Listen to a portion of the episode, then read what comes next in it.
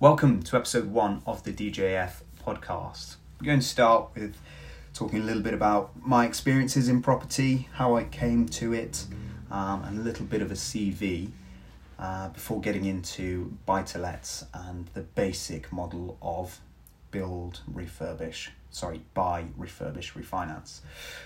Okay, so my first experience with property started at the age of about 17 or 18. I inherited a 1930s semi detached, three bed, two reception uh, property, granny house. It was my great auntie's. I became quarter landlord with my father and two brothers. Um, Dad already rented property, so he saw the value in it. Um, and instead of selling it, we, we retained the property and we rented it. It was a rent to rent agreement with the uh, tenant, which was a care provider. Okay, so the company rented the property from us and then sublet each of the rooms to nurses. So three bedrooms upstairs, reception room downstairs, plus a communal, uh, and one of the receptions uh, became a bedroom. Sorry, and then the communal and the kitchen. Okay, uh, the rental achieved for that property was around about seven hundred and fifty pounds per month, um, and the nurses were paying to the company around about 300 350 pounds. I was naive. I didn't know what property was like. I was very much under the under the guidance of dad, and it was a hands off rent to rent agreement with them.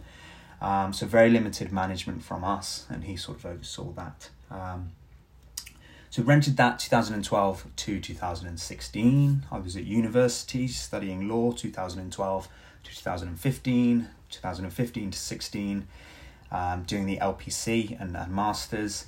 And summer 2016, I graduated. I moved to London and I got working for a bridging finance company. Okay, a lot of what we were doing was debt. Okay, so lending investor money that's loaned into the company. The company used that as working capital to lend out as bridging and development finance. Okay, also some private equity projects. We did a luxury housing uh, in Notting Hill, about a, about a five to eight hundred thousand pound of equity there to to develop a sorry five to eight million pound house in um, in Notting Hill. We did some build to rent planning schemes in the Baltic Triangle in Liverpool. Um, and I was with them for about a year and a half. Loan book or, total value of, of that business was around 15 to 20 million at the time. Um, maybe 15 of that was bridging and development finance. Okay, so that was the real focus. Uh, and my role within the company, I wasn't too involved with um, the fundraising side that was coming through through native Chinese investors investing into the UK on a tier one investor visa. Um, I was much more responsible for the borrower side. Okay, so liaison with professionals, that's brokers, solicitors. It helped having having the law degree and, and being able to speak the language with solicitors and understand that process. Um, lots of borrower liaison, sort of underwriting projects. I use the word troubleshooting, uh, so discussing what the investment strategy is, what the security available is, what the affordability is, and what the repayment strategy is. Those are the four key pillars to lending your money to someone. What are you doing with the money? How am I secure? How are you affording it? And how are you going to pay it back? Okay, essential. Um, so I'd gather that information, I would write up a report, sometimes short, sometimes long, depending on the complexity of the project, and present that to the board, directors, and we would debate the merits and, and, and not or not of, of a case and whether it would, would proceed to funding and what the pricing would be and all, and all that sort of thing. So that cut my teeth. I'm so, so lucky to as an aspirant property investor to to sort of see all of these deals coming across my desk. Some would get funded, some wouldn't. A lot of them wouldn't. Um, and in the year, the twelve months leading up to me leaving uh, my my my career, my employment, um, I we placed about ten million pounds worth of projects. Okay. Um, now my new business, I know that we're underwriting about ten to one. So studying the stats, we're rejecting probably 10 cases for every one case that uh, gets funding. And that means that I'm seeing lots and lots of projects and really getting to understand what's a deal, what's not a deal, where the risks are, and all that sort of thing. So um, I was with that company mid 2016 to late 2017. Um, and I bought my first buy to let in 2017 in Southwest Wales. Um, June, July, just before handing in my notice in September. Um, 23 years old, not a good credit risk for the bank, uh, didn't own my own home, uh, renting, and just quit my job. So affordability was, was, was not so great, but I bought that one cash. Um, and I'll come to talking uh, about that project in detail shortly. Um, after the, the, the CV on me. Um, and in 2017, September, the end of September, start of October, handed in my notice, started DJF Asset Management with my two business partners, Mark and Lindsay. And we got cracking in, in January 2018 with about a half a million pounds. That loan book is now up to two, two and a half. And we've loaned knocking on the door of four million pounds so far. So really exciting uh, business and, and, project, and it's it's all about property investment, and we'll be getting into that and talking about projects we've seen and, and problems and, and, these recurring themes that come up time and time again. Um, so that's me. Um, back to the buy to let that I bought um, in in mid two thousand seventeen.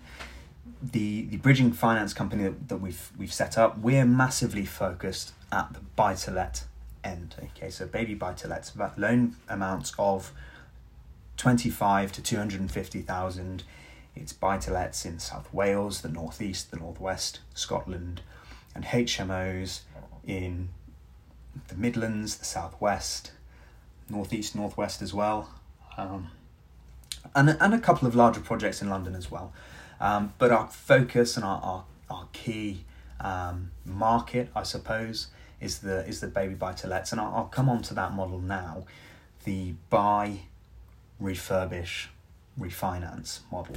Okay, um, so essentially, you are going out, you're assessing um, a street and understanding what the value of a sort of a of a nice modern property on that street is, and you can do this on Rightmove. You'll you'll all know this, um, and we're targeting streets where properties that are being sold that are nice and modern are selling for between 80 and 100,000 pounds.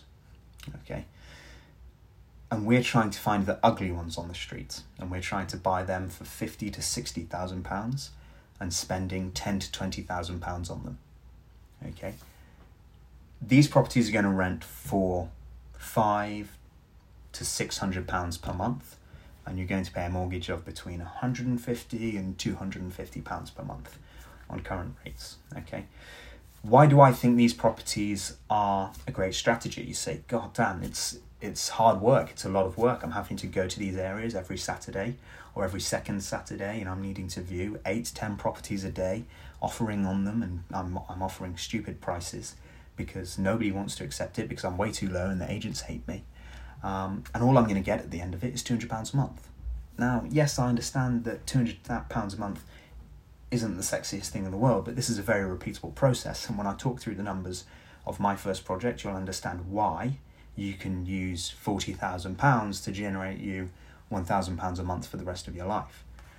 In the last couple of weeks, it's June 6th today, um, the last month, I've been interviewing portfolio landlords and clients that have borrowed from us that own 10, 20, 30 plus properties and interviewing them to appreciate and understand what the challenges of this current epidemic, COVID 19, has caused their property portfolio business, if any. Um, and it's these smaller lets that are absolutely bulletproof. They have very, very limited voids. The people that are living in them, specifically the ones that are living in there courtesy of the council, th- that income hasn't changed. That's not changed at all. Um, so I think that these properties, yes, they're a bit of hard work, but that £200 a month is £200 a month every single month for the rest of your life. And the, the small portfolio that I've got, there is very, very limited monthly um, void periods. The tenants that live in these properties stay long term, they have a family locally, or they, or they or they remain st- staying put lo- uh, long term, and it's it's a really really great way to earn recurring income every single month, being confident that that's going to come in time after time after time. Now the numbers. Okay, I've spoken through it briefly. Let me use an actual example. First property I bought, six BS, um, six borough, was a property that was being repossessed. Okay, so it was a repossessed and a forced sale.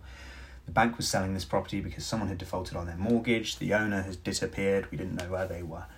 Um, and it was relatively tired. Um, and it was asking for £40,000 on a street it's worth 65 okay? So there's a huge discount already and lots of interest. So i had to be quick on this one.